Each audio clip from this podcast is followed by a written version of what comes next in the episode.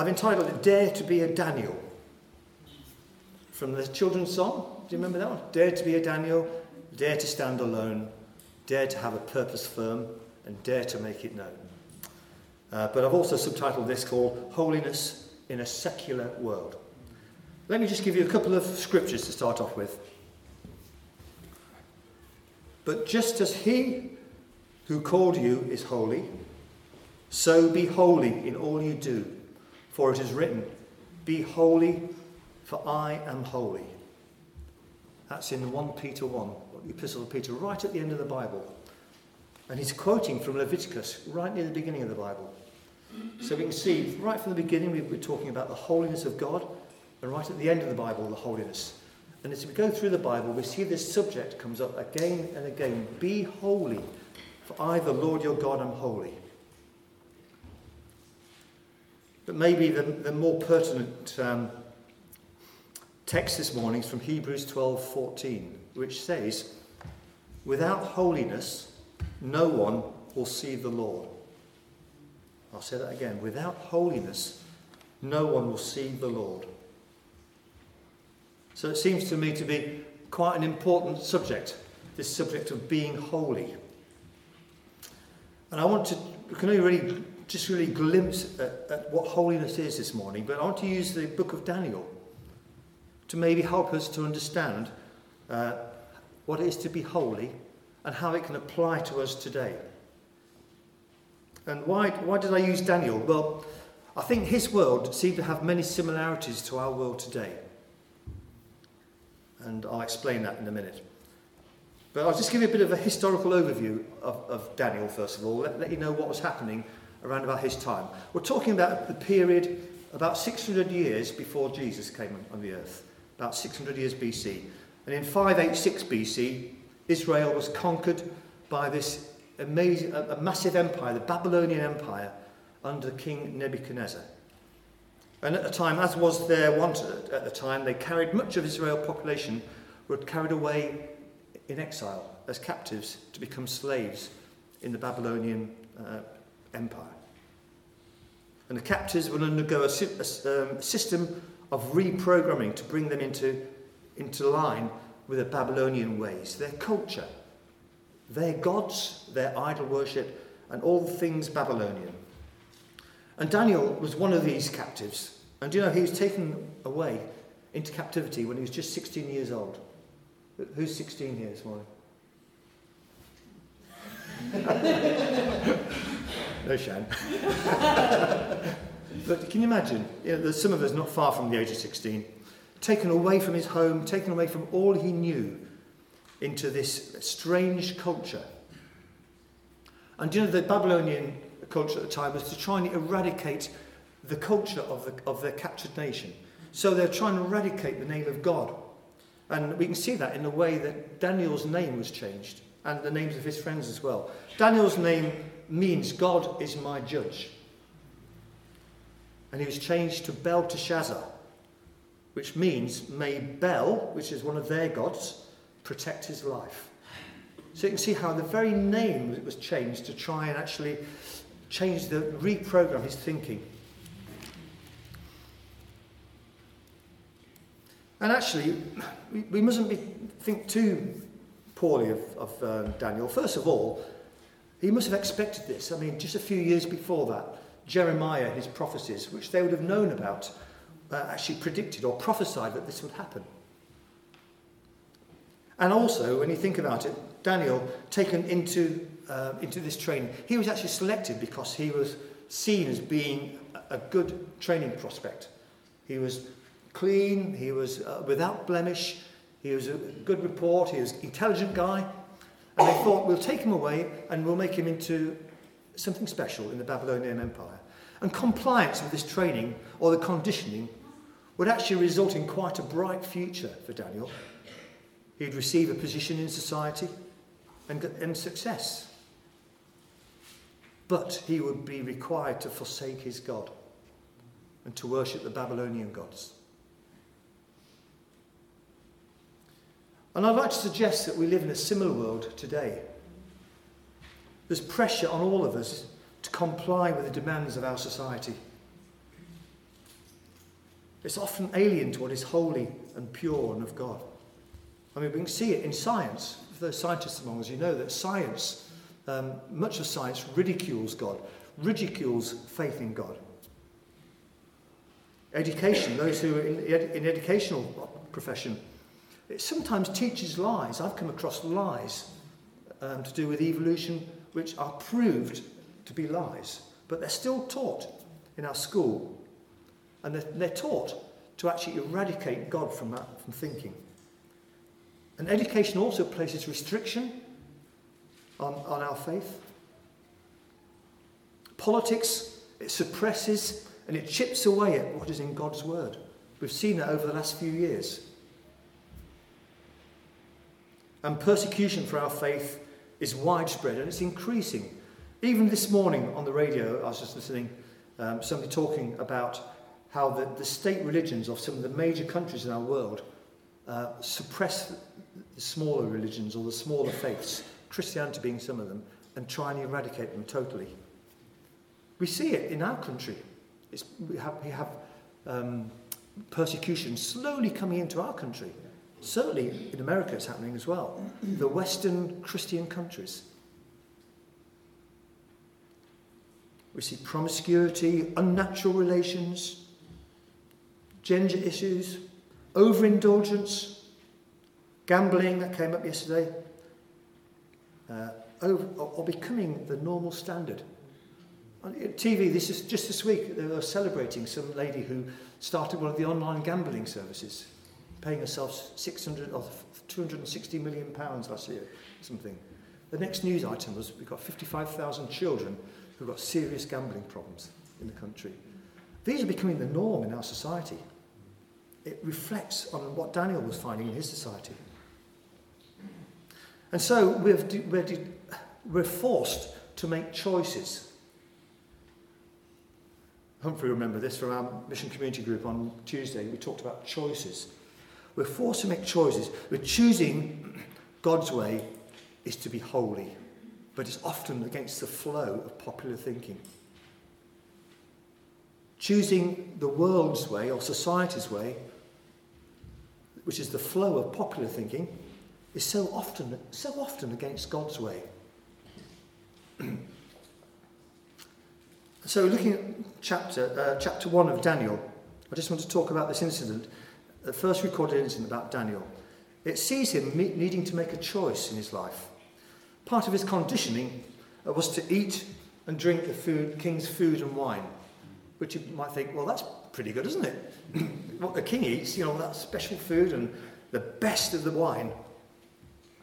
But the trouble was, it was a Babylonian practice, excuse me, to offer um, food and drink to their idols. That was their practice. And in the world Daniel came from, it was against the, it was against the law of the Israelites to eat food offered to Daniel's, uh, to, offer, to offer to uh, idols. So Daniel had to make a choice. Right, am I going to have this pretty nice looking food and this nice looking drink, or am I going to make a stand here? And Daniel's choice, it comes right at the beginning of this book, in, in verse 8 of chapter 1. And it says this But Daniel purposed in his heart not to defile himself with the portion of the king's delicacies, nor with the wine which he drank. Therefore, he asked the chief official permission not to defile himself this way. Can you put yourself in, in, the, in the position of that chief official? You know, he, he's looking after all these captives and feeding them good food and put them on a training program so they can serve Babylon. Suddenly this upstart comes along and sort of says, uh, hang about, um, can, can we not eat this food, please, because it's, it's against my, our religion? I bet he had never come across that before in his life. And although he liked, we're told in the Bible, he liked Daniel, he was afraid of how the king would react if he found out. Fair enough, he could have got his... Nebuchadnezzar was a fairly ruthless guy at the time. He'd probably killed him. But there's a couple of lovely points I'd like to bring out from just this verse. First of all, the way Daniel conducted himself in this situation. So often, we, you know, if somebody actually tells us to do something which is against our belief, We go, no, I'm a Christian, I don't do things like that, do I? We get aggressive and we sort of say, no, I'm making a stand for God. We, we see it all the time, don't we? But Daniel was gracious and he was polite in his request. And if, if we go on to read in verse 12 and 13 of Daniel chapter 1, we see that Daniel actually gave the, the chief official the last say in the matter. He said, you know, if, if what I'm suggesting doesn't work, do what you feel best. How gracious was that? He put his hand in God's life, but he also didn't actually try and force his opinions. The second thing, which is lovely about this, is that God had prepared the way for Daniel. And we're told that he was, uh, God had put Daniel in favour with the chief official. I mean, if he hadn't been in favour with him, he'd have sort of said, get back in your cell, you know, or, you know, right, you're off the programme, you can sort of go and start picking potatoes in the field now. But no, he put him in favour with the chief official. So God is always before us. There's a song we sing, isn't it? Our God is before us, behind us, above us, and around us, looking after us. Daniel chose to honour God rather than to defile himself. Um, as we read through chapter 1, we read that God honoured Daniel. And when the time came for Daniel to appear with his friends before Nebuchadnezzar, the king, Nebuchadnezzar found him, it says, ten times better than all his wise men.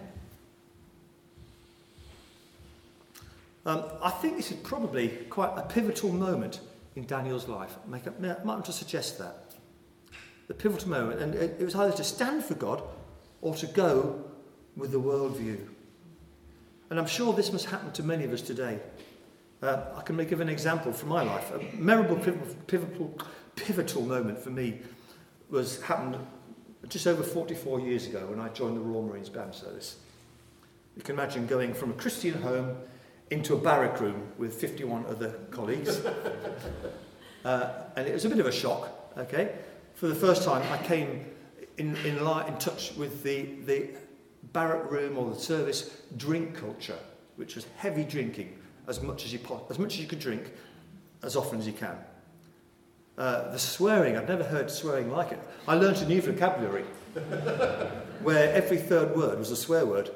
And you know, you have to, you have to learn these, these vocabularies, but, uh, and it was a, a different culture for me. Uh, I'd never really come across pornography before. We didn't have internet porn in those days, but we had Mayfair and Playboy and all these sort of things, which I was thinking, I was, what's that? Well, you know, I'd never seen anything like it. I was actually quite sheltered upbringing, but but you can imagine, I was, I was thrust from this, if you like, Christian world into this very worldly world. And, but even at the tender age of 17, I was 17 at the time, I realised that I had to make a choice. I had to stand with my faith for God or go the way of the barrack room. And actually, I realised even then that there's no middle ground. I couldn't actually do a bit of that and a bit of that. It was one or the other. Let me just read. There's no middle ground in following Jesus. Listen to John in, in uh, God, the Gospel of John, chapter 15. In verse 5, he says, I am the vine, you are the branches. He who abides in me and I in him bears much fruit. For without me you can do nothing. And contrast this with the next verse, verse 6. If anyone does not abide in me, he is cast out as a branch and is withered. And they gather them and throw them into the fire, and they are burned. It's one or the other. We can't, there's no middle ground there.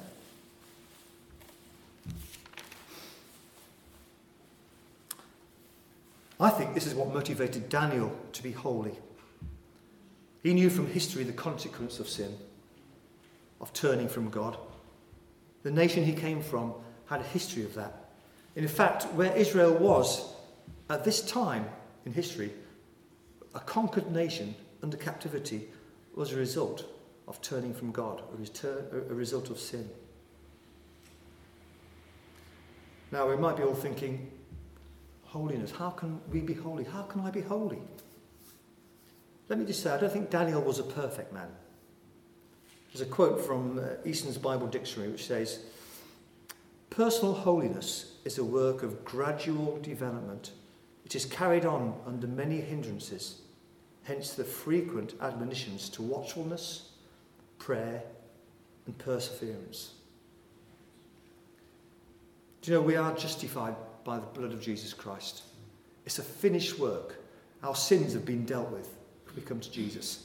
There's nothing more we can do. There's nothing more to be done about that. Jesus has done it all for us.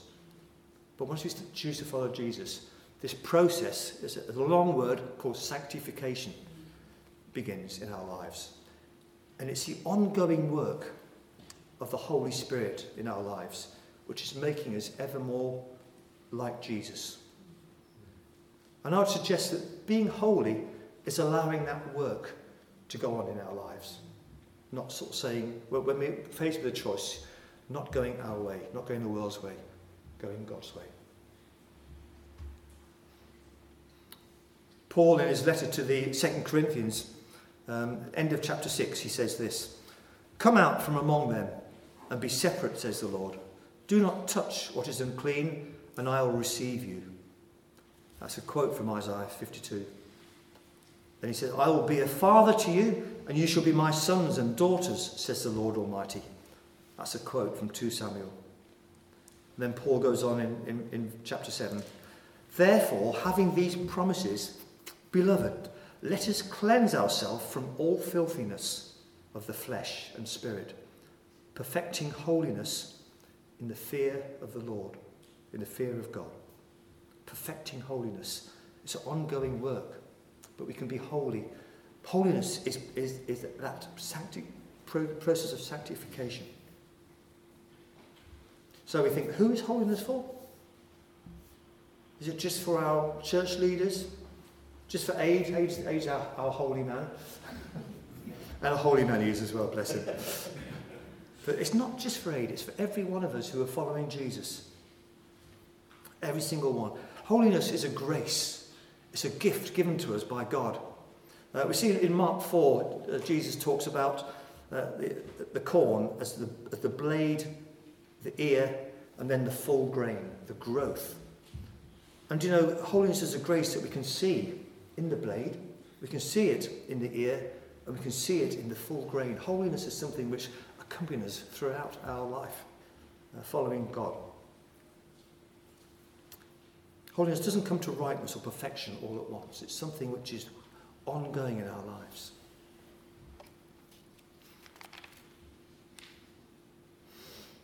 J.C. Ryle, in his book, he says that sanctification in the holiest of us is an imperfect work.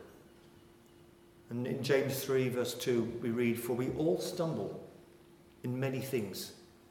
Put your hand up if you never stumble in anything. Well done, Andy, bless you. the perfect man. but we do, we all stumble in many things.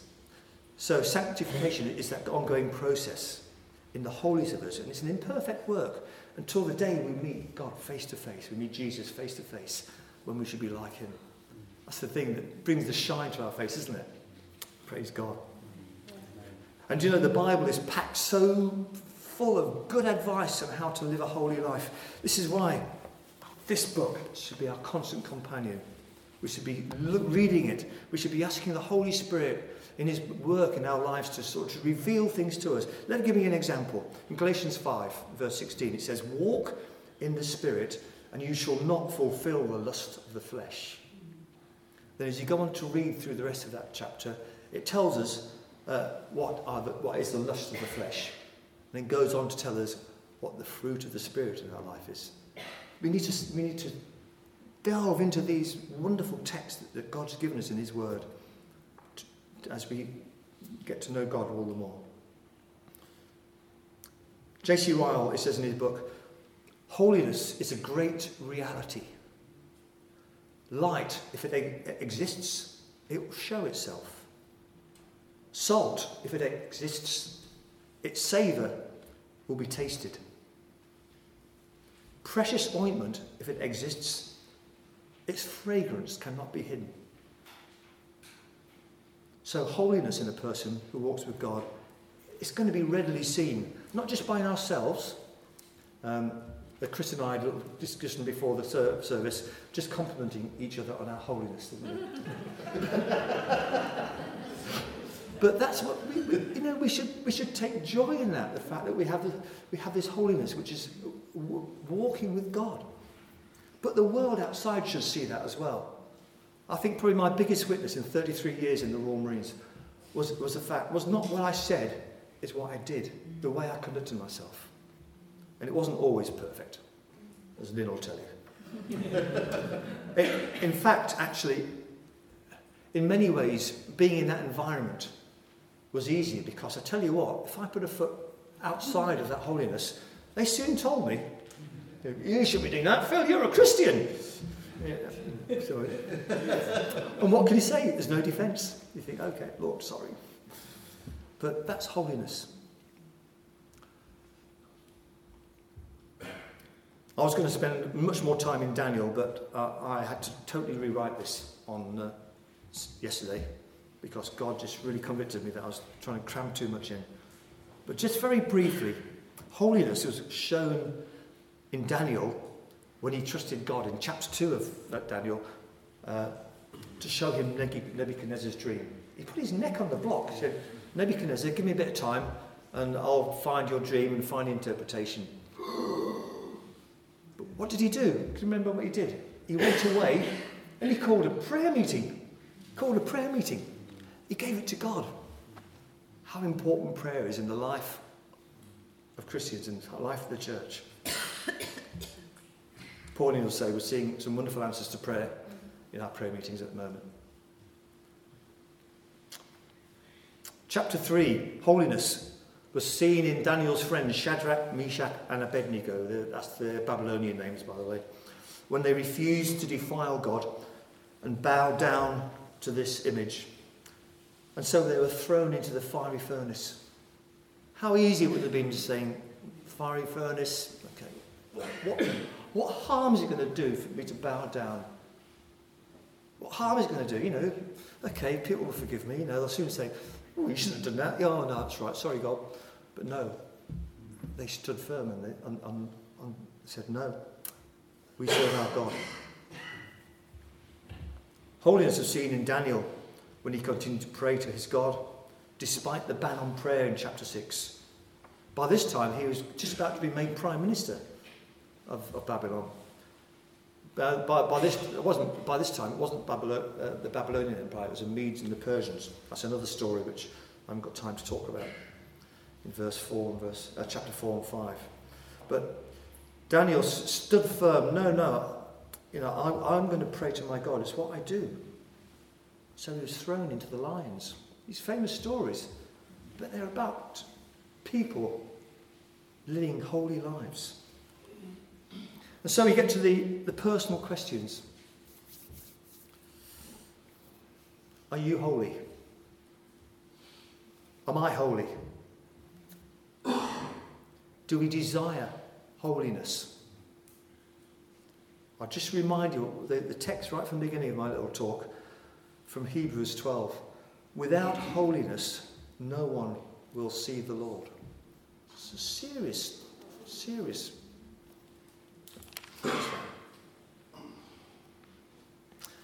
it was lovely in our worship time. The focus was on Jesus. And do you know, we need Jesus. If we would be holy, we must run to Jesus. Don't delay. I'll say that again. If, if you would be holy, we need to run to Jesus. Don't delay. Following Jesus, there is a cost. Jesus says in, uh, in all the Gospels, but in Luke 9:23, said, uh, "If you, whoever wants to be my disciple, must deny themselves, must take up their cross daily, and must follow me." Is this a reality in our lives? How often are our thoughts and our minds on Jesus throughout the day? Do we, do we actually focus in on Jesus on a Sunday morning? It's easy, isn't it? We come together. It's lovely. The, the fellowship, we feel the warmth of fellowship. We sing the songs. We listen to the God's word.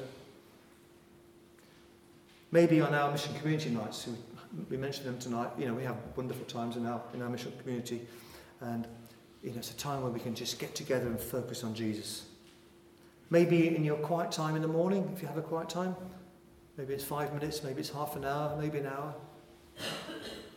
Maybe your bedtime prayer, prayers before you go to sleep at night. Or does Jesus fill your thoughts? Does he fill your thoughts throughout the day? Affecting your time at work, affecting your relationships as you meet people, affecting every passing moment of your life, your decisions. Now, I'm not talking about eliminating all thoughts but Jesus. Rather, I'm talking about being aware of Jesus in all our thoughts working with Jesus, you walking with Jesus.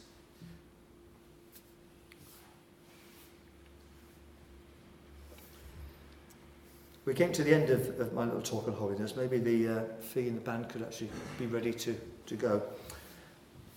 But I'd just like to say that this process of sanctification, which is the ongoing process of the Holy Spirit in our lives, setting us apart for God, can be painful at times. We saw with, the, with, with Daniel and his friends, it wasn't easy for them. But being holy is living for Jesus with every breath we take, being part of every breath we take. And what I'd like to say to you, to all of us now, is to go to Jesus now and say to him, in the words of this beautiful hymn, Nothing in my hand I bring. Simply to thy cross I cling. Naked, come to thee for dress. Helpless, look to thee for grace. Friends, be holy.